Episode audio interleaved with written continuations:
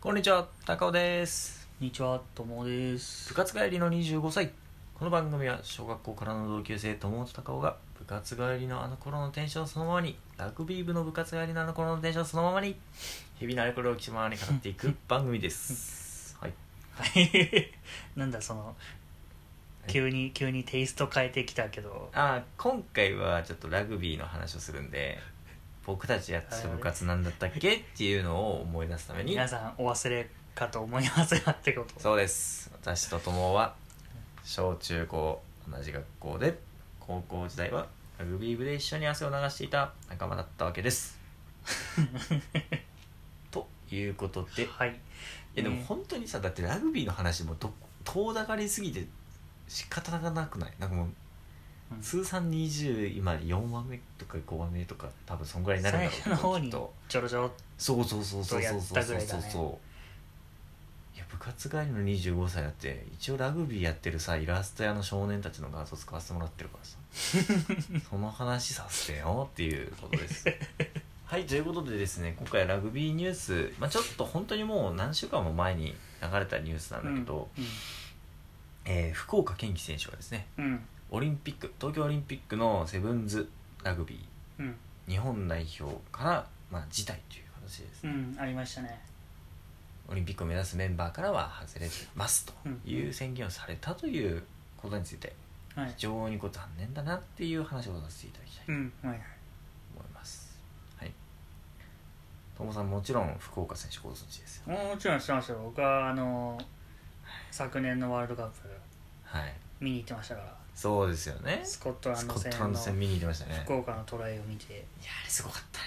あーちょっとね、席がちょっと遠くてね、あまあほあれだったんだそっけどか反対側かでもやっぱねラグビーやってたからうんあこれトライに行くってのがちょっと分かるわけだああそうだねから他の観客より多分、うんコン早マくうんそうコンマ5秒ぐらい0.5秒ぐらいバッて立ち上が松る、島選手のオフロードパスを受け取って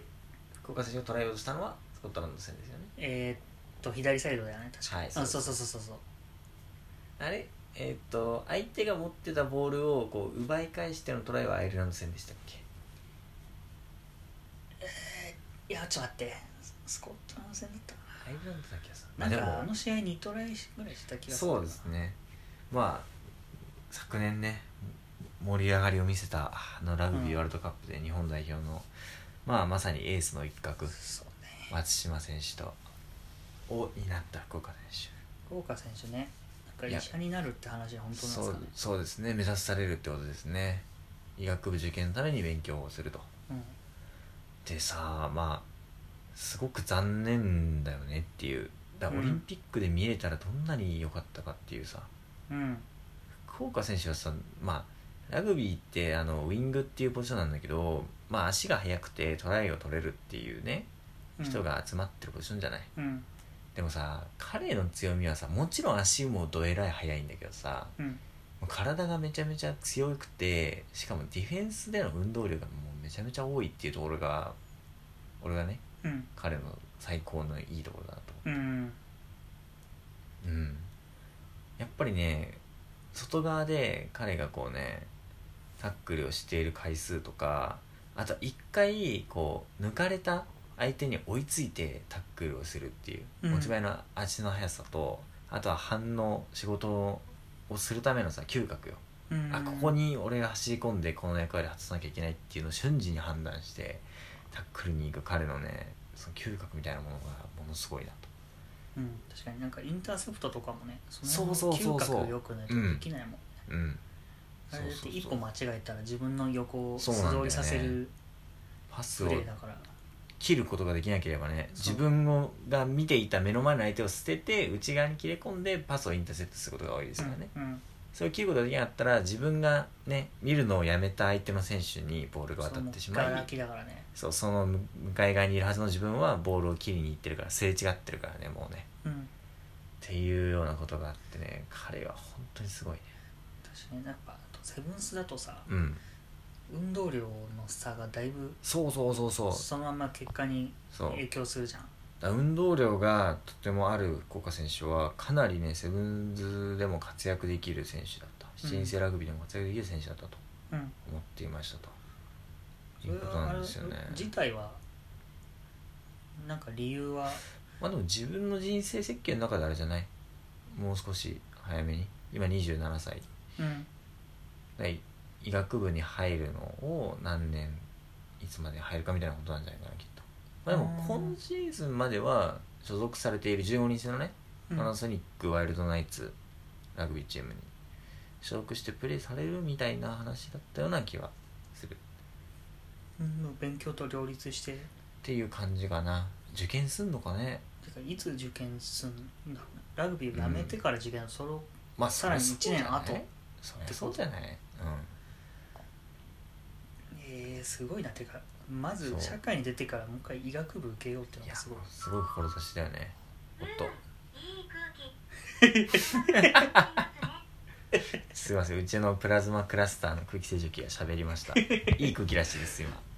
よかったですねなるほどねでね友さんに聞きたいのが、はいこの福岡選手を知ったのはいつですかっていう話なんですよ彼がどこでどのチームでプレーしてた時かっていうたのか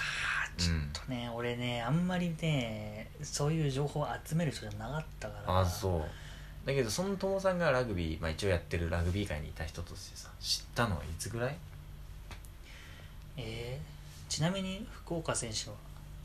歴代どのチームにいた、経歴で言うと福岡高校にいた福岡選手っていうねああそれはなんとなく覚えてるなで次筑波大学ですようんはいはいはいでパナソニックワイルドナイツっていう流れああそれだとパナソ入ってからだな筑波でも見てないのうーんちなみに言っとくと筑波大学の学生時代に日本代表入ってだ前回も出場した2015年ワールドカップうんの時は筑波大生でしてあじゃあその時かなその時ぐらいかなそしたら俺うんですよねうんその時だ多分そしたら前回もあるということなんですよで福岡選手は僕らより2つ上の世代じゃないですかうんうんつま近いりね彼らが高校生だった頃にはあちなみに一浪してるんですよね福岡選手って筑波に入るのにうんそうそうそう彼が高校生の時のプレーっていうのは僕らはあんまり記憶ないわけじゃないですかすでにラグビーを始めていたのにもかかわらず、うんうんで僕らの2個上の世代で輝きを放っていた選手についてもちょっと触れておきたくて今この話をしてるのねうん僕ら2個上の世代のさ花園高校全国大会決勝戦見たよね一緒に見たどことどこだったっけ東福岡ととえーっとねあのあそこ桐蔭学園そうそうそうそうあの神奈川のそうそうそう、うんで結果は同点で引き分けになって両校優勝っていう形で終わったわけさあれ激アツだったよね試合がでね僕が少し触れたい選手はその桐蔭学園のバック3つまり11番14番15番で構成される一番後ろの選手たちうんフルバックはもちろん今も先ほどの話でできた松島幸太郎うー選手んだったわけですよでねウイングにどんな人いたかっていうのをちょっと覚えてるかなっていいうやもう全然覚えてない おいおいおい覚えてなかったらちょっとこの話竹中翔っていうさ竹中竹中名前は聞いたことあるなめちゃくちゃ重心が低い走りでなんなら松島よりもパワフルでうん当時の高校ラグビー界じゃ誰も止められないと言われたうん選手がいたわけですうよんそう彼がね福岡が東京オリンピックやめますって言ったそのね一方で今年うんつほんとついこの間所属しているトップリーグの NEC グリーンロケッツから、うんまあ、戦力外通告という形で言い渡されてうんラグビー選手を引退することになったんですよ。あもう完全にそうえでねまあここのなんというかねだつまり彼らは同じ世代なわけ学年として。えうんうんで高校時代は花園で輝きを放ってまあ日本一になったチーム、まあ、日本一というか、まあ、日本一になんだけどね両校一緒だ から。